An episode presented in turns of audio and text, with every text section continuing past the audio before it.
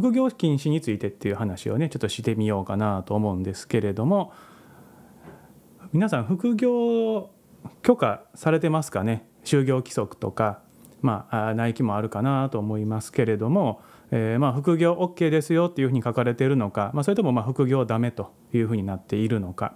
で、えー、僕は今までまあ何回か転職してきましたけれども、えー、副業はダメです。副業禁止で、そのあたりまあどういうようなね副業禁止かなというところがあれば、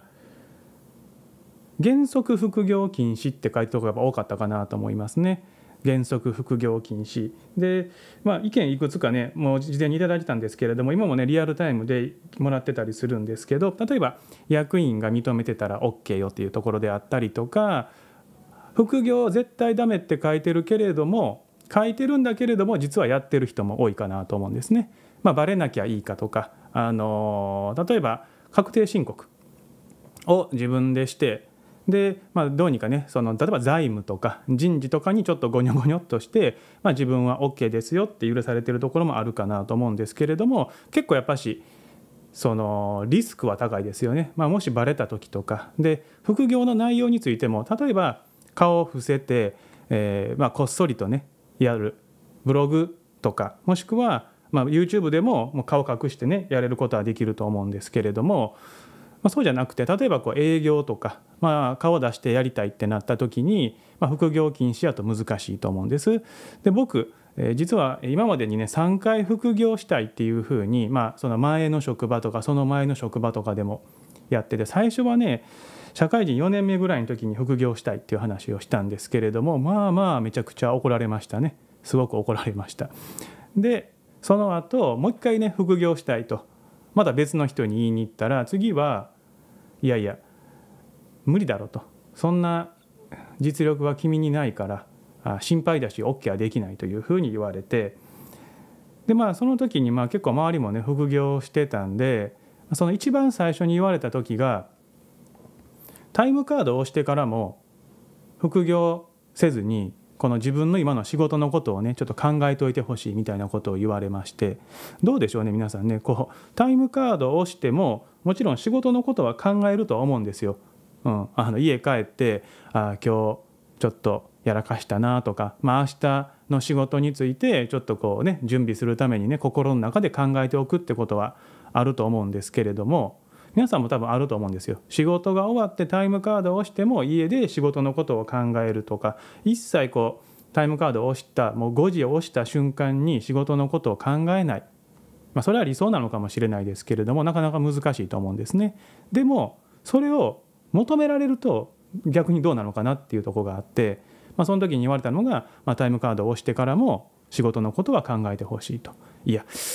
それってどうなんでしょうねと。タイムカードを押したら一応その時ではもう仕事は終わりなんだから、別に仕事のことを考える必要っていうのはないんじゃないですかねっていうと、まあ、社会人ねさんねんめよねんめぐらいの人間が言うと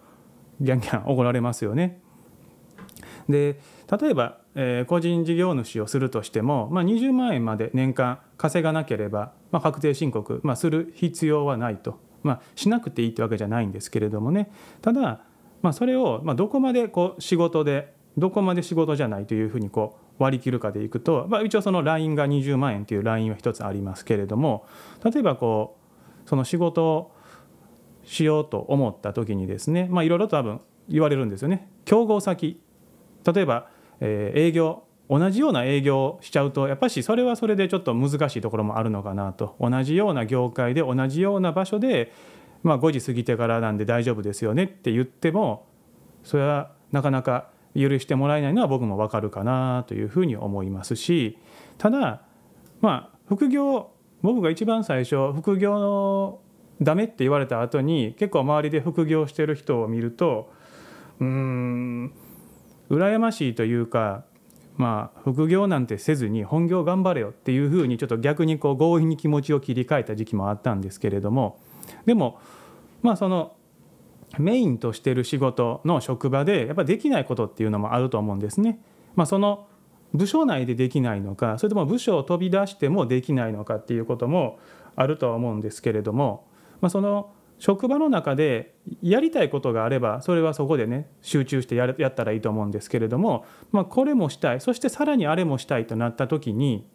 できないんであれば、僕は何個かこう提案したんですけど、まあ、僕の場合はサイボーズのキントーンとか、もしくは、えーまあ、通所サービスとか介護老人保健施設っていう、まあ、介護系のコンサルティング、まあ、結構その稼働を上げるのがうまいこと言ってたので、まあ、それをちょっとノウハウを教えてほしいみたいなのを何年か前に言われて、まあ、そういう仕事もしたいっていうと、まずまあサイボーズの均等に関してはあんま分かってもらえなかったっていうところと、稼働に関してはそれも競合競合先を良くするのかっていう話になるので、まあ、この稼働のところはちょっと難しいかなと思ったんですけど、まあ、サイボーズの均等とかその業務改善に関しては、まあ例えば今僕京都に住んでるんですけど、京都府内でやらなければいいでしょとかいろいろこうルールを決めて言ったんですけれども、やっぱし、えー、同じような、えー、医療法人とか介護なその社会福祉法人とかに行くっていうのはあまり、えー、メリットはない、まあ、法人にメリットはないよねっていうふうに言われて、うん、ただタイムカードを押した後にやることで法人にメリットがあることって求められても、まあ、そこに例えば報酬がね発生するんであればいいんですけど、報酬が発生しないのにっていうところはなかなかうーん飲み込みが難しい部分はあったかなというふうには思います。で、まあ、社長の気持ちとかオーナーの気持ちになったらまあ分からんでもないとは思うんですね。やっぱしこう自分のところをまず良くしてほしいと。なので他のところまで行って何かこう良くされても困ると。それやったらもっとうちでって言うんですけど、一応まあそのななじかんはんとかはちじかんの間でやることはやってるんだから、まあ、その後はいいでしょという気持ちはあります。でさらに言うと、やっぱりこう隠れてやってる人を見ちゃうとこう 不公、不公平というか、自分は正式に言ってダメって言われてるからまあしないけれども、逆に隠れてやったら オーケー なのかっていうとそうでもないとは思いますから、まあ、この辺りはもう解決方法としては副業禁止をしにしないと。ただ副業するならある程度、例えばまあ競合他社には行かないとか、あとはまあやりすぎて、まあ、もちろんそのメインの仕事、メインっていうかその今一番こう給料が発生している部分、働いている部分のところで仕事ができないようなぐらいやってしまうのはダメだと思うので、まあ、その辺のねルールはまあ決めた方がいいかなと思います。でもコロナ禍で、まあ、結構僕は副業ダメって言われ、にかいめダメって言われた時に結構いろんな人にどうやったら副業できたのかとか、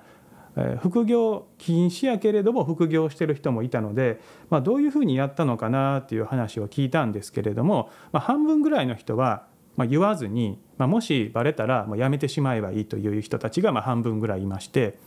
もう半分の人はとはいえとはいええー、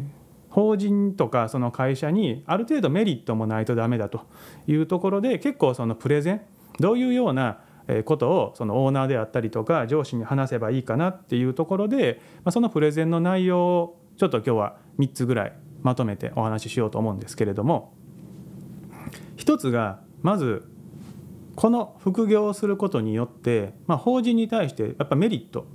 まあ、気持ち的にやっぱもやもやっとする部分はありましたけれども、まあ、それはそれはいえどもやっぱ副業っていうか、まあ、その外でいろんなことをしたいっていうのがあったので、いくつかちょっとお話をさせていただきました。まあ、一つは、まあ、僕が活動することによって、まあ、法人の名前が出せる部分は法人の名前を出すと。なので、まあ、いい意味で広告塔になることもできるよっていうお話をさせていただいたりとか、もしくは、えー、その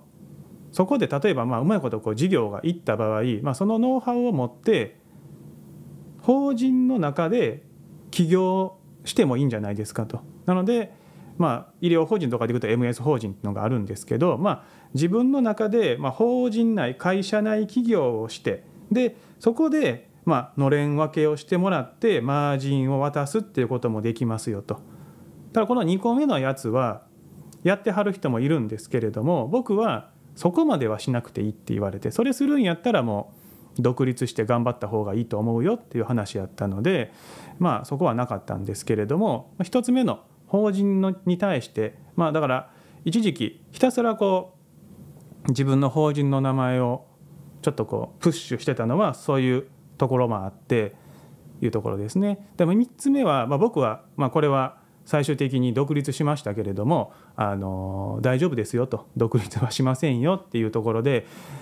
な、えー、さんにんぐらいの方はね、一筆書いてはりましたね。もうあの独立は当面しませんっていう、なんかこう期限決められてて、この間はあ、まあ、いかにこう副業の事業が良くなったとしても、えー、独立はしませんよっていうふうに一筆書いたっていう人も言い張りました。僕は書いてなかったっていうところと、今まあ独立はしましたけれども、前の職場でも働いているというか、まあ業務委託させてもらってるので、一応まあ悪い関係性にはなってないのかなと思うんですね。で、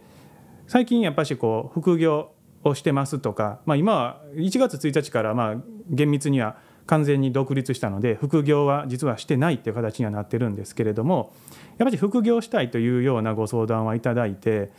副業したいって僕にご相談されても、やっぱりそこの職場の人事とか財務とかと話した方がいいのかなと思うんですけど、結構やっぱしいろいろとこう話を聞いてると、あんまりこう考えても突破できない部分が多いかなと。そもそも人事が管理したくないというところで副業禁止にしているっていうところもありますし、あとは逆にその、まあ、お金のところですよね。まあ普通によんじゅうじかんとか働いた後の時間っていうところは、まあそこは残業手当であったりとか手当をつけないといけないので、副業先で働くときに個人事業主として業務委託するんであればいいんですけれども、普通に従業員として雇われると、なかなかこう普通に仕事した後に残業した上でさらに働くってなると、賃金のところがちょっと難しくなったりしますし、まあ、そこまで払ってでも欲しい人材かどうかっていうと、結構その人によっては変わってくるかなと思います。じゃあ個人事業主として業務委託すればいいのか、例えばランサーズとかいろいろとそういうところに登録したらいいのかっていうと、まあ、そこまでなかなか急に、えー、働けないというか、まあ、スキルがないっていう人もいたりすると。でも副業したいと、まあ、じゃあ結局はお金が欲しいのか、それともただ単にお金が欲しいのか、何かこう勉強したいとかちょっとチャレンジしてみたいのかっていう、多分この動機が多分分かれてくると思うんですけれども、もちろんお金は大事だと思うんですけれども、まあ、それがただ単にお金が欲しい、もっと働いて稼ぎたいっていうんであれば、僕はやっぱりその法人の中でどうしても兼務っていうのが、僕の周りは特にですよ、兼務っていうのは多くてですね、で兼務じゃなくて、まあ、その仕事以外のものをその人がやるんであれば、そこに報酬として法人の中、会社の中で副業できる制度にした方がいいんじゃないかなっていうふうには思ってて、ちょっと会社名忘れちゃったんですけど、にしゃぐらいはそういうのをやってるよっていうのを聞いたことがあって、で介護のところでも医療のところでもやってはるところがありましたね。なんでごじまで働きました。でごじでタイムカードを押して、そこはまあ〇〇法人で働くと。で〇〇法人で働いてごじ以降はそこの会社、株式会社なりが持ってて、そこでまあ働くと。なので賃金の計算はしやすいですよね。同じ法人の中にいるから、まあ、この人はこの時間まで働いたから、こっからは割増がいるよねっていうような考え方もできるし、あとはまあえー、管理もしやすいというか、まあ、全体的にこの人何時間ぐらい月に働いてるのかっていうのが分かるので、実はこう見えてない部分でめちゃくちゃ働いてるっていうところにもならないから、まあ、そんだけこう今人手不足人手不足っていうんであれば難しいというか、その辺がそういうようなことを整備してあげてやったらいいんじゃないかなというところがあります。ただまあそもそもまあ副業禁止なんてものはできないわけですよ。だって僕の考えでいくと、タイムカードを押したらもう終わりです。終わりというか、タイムカードを押したら、まあ、もう自分の時間なんだから、そこでまあどういうように動くかっていうところは好きにしてもらったらいいかなと思うんですけれども、結局就業規則を変えるのが面倒くさいっていう人もやっぱり多いですし、で何度も言うようにその管理ですね、この人は副業してる、この人は副業してないっていうところの管理もわからない。でそもそもなんで副業したいのかわからないっていう人もいました。人事で、まあ、それはあなたは結構お金もらってるのかもしれないとか、まあ、人事でいろんなことにチャレンジできてるのかもしれないけれども、人によってはまあ決められた業務以外の業務ができないっていう人もいたら、まあ、もう少し賃金を上げてほしいと。でもなかなかまあそれが難しいんであれば、もう外で稼いでいきたいという人もやっぱしいるので、やっぱ人によってその副業したいっていう理由であったりとか、まあ、その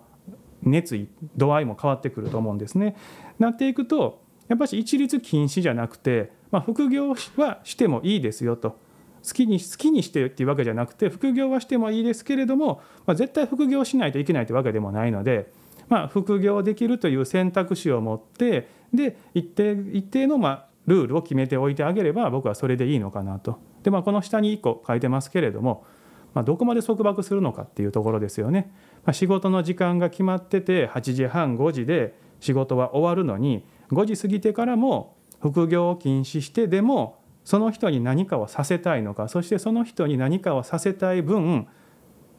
給料を渡しているのかと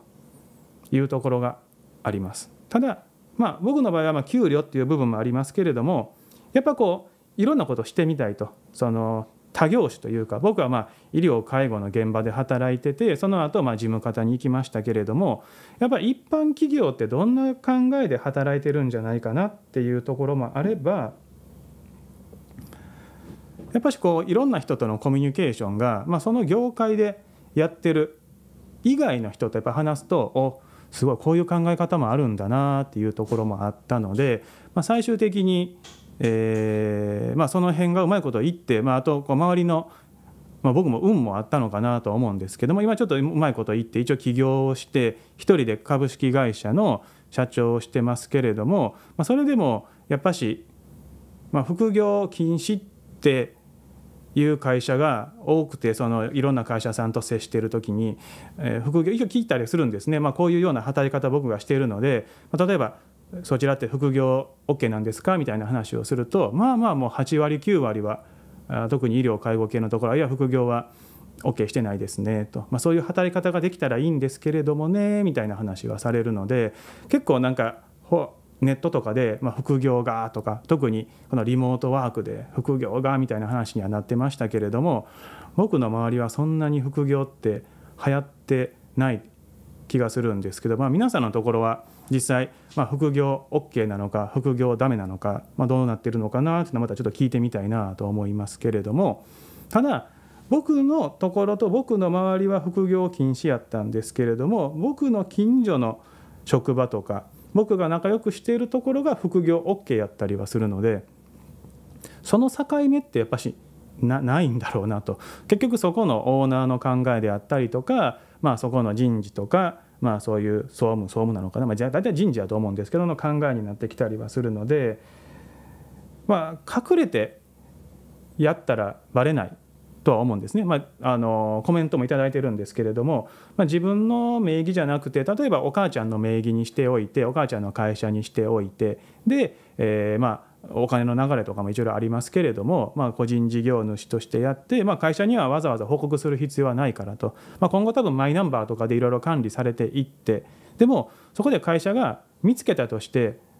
罰則というかそれをこう懲戒免職とかにできるのかっていうところは難しいところもあると思うんですけれどもただ副業できてる人ができてるんであればその人はおそらくまあそこで仕事クビになったとしても他のところでやっていけるので、まあ、会社としてその人を切るメリットってあんまりないのかなというふうには思うんですね。自分のところでも仕事できててで自分、まあ、自分なのか、まあ、他のところで働くでもいいですけれどもそこでもさらに働けるんであれば会社としては多分すごくいい人材だから置いておきたいと思うはずなんですよね。ただやっぱり副業禁止っていうところがあるのでクビだっていうふうになってこうクビなのかもしくはまあちょっと飛ばされたりとかっていう人もえー僕の知り合いにさんにんぐらいはいましたけれども結局その人最終的に起業とかもしくはあもうちょっといい待遇のところに行って仕事はされてたのでまあこの副業禁止にする意味っていうのはほとんどないでしょうし今僕も仕事しててもう高校生とか中学生とかで起業したりとか仕事してる子も結構周りにいててそうなっていくとやっぱりこう仕事を探す時にできる人って、まあ、副業禁止っていう時点でもうここで働かないでおこうっていうふうになるんじゃないかなと思うんですね。まあ、そこを考えていくともう少しその辺をこうドアをしっかりと開いておかないとただでさえ人が人がいないって言ってても採用自体はなかなか難しいところ出てくるんじゃないかなという話はするんですよ。でセミナーとかでもそういう話もしたりするんですけど、うん、まあやっぱ刺さらないというかまあそんなことは言っててもうちには来るだろうみたいなねふうに思ってる人が多いなっていう印象はありますので、まあ、そうなっていくと、まあ、副業禁止にしてるっていうところのデメリットの方が僕は大きくなっていくんじゃないかなというふうには思います。でまあかっこいいこともねいろいろあるかもしれないですけれども、まあやっぱしこう隠れてやる隠れてやるのはそれだけでやっぱこうストレスというかあの周りのストレスじゃなくて本人に対してのストレスにはなるので、まあ隠れてやるぐらいでやったらやめた方がいいんじゃないかなとは思うんですけれども、まあでもやっぱ隠れてやらざるを得ない環境もあるのかなと思うので、まあ、いっそのことこの副業禁止にしている就業規則がもう絶対ダメだっていうところでね副業禁止を禁止にしてもらえたらなというふうには思っておりますが、まあ、そのあたり含めて、まあ、にじゅっぷんぐらい喋ったので次は副業禁止というよりは、まあ、副業 OK 出た時の僕のまあ倫理の話とかもしようかなと思います。まあ、結構いろいろ書いたりいろいろ根回ししたりはしましたので、まあ、そのあたり含めてあとまあ副業してから良かったことと悪かったことの話とかもまあしていこうかなと思いますので、まあ、こんな感じでだいたいまあにじゅっぷんぐらいイレギュラーでバッと喋ってバッと消えていったりはしますし基本的にアーカイブには残しておきますのでアーカイブを見れるようにしておきます。で、まあ、このチャンネルはこういうふうに雑談のチャンネルをしますけれどももう一つキントーンのメインのチャンネルもありますのでそっちでもまあ今後、えー、週にいっかいどっかでライブ配信がしてますので、まあ、チャンネル登録とか、まあ、あのフォローとかしていただけたらなというふうに思います。というところで今日はとりあえず初回なので、まあ、こんな感じで話をしまして、まあ、次回からはちょっと資料とかも作ってゆっくりお話もできたらなというふうに思っておりますので今日はこれで終わろうかなと思います。以上です。ご清聴ありがとうございました。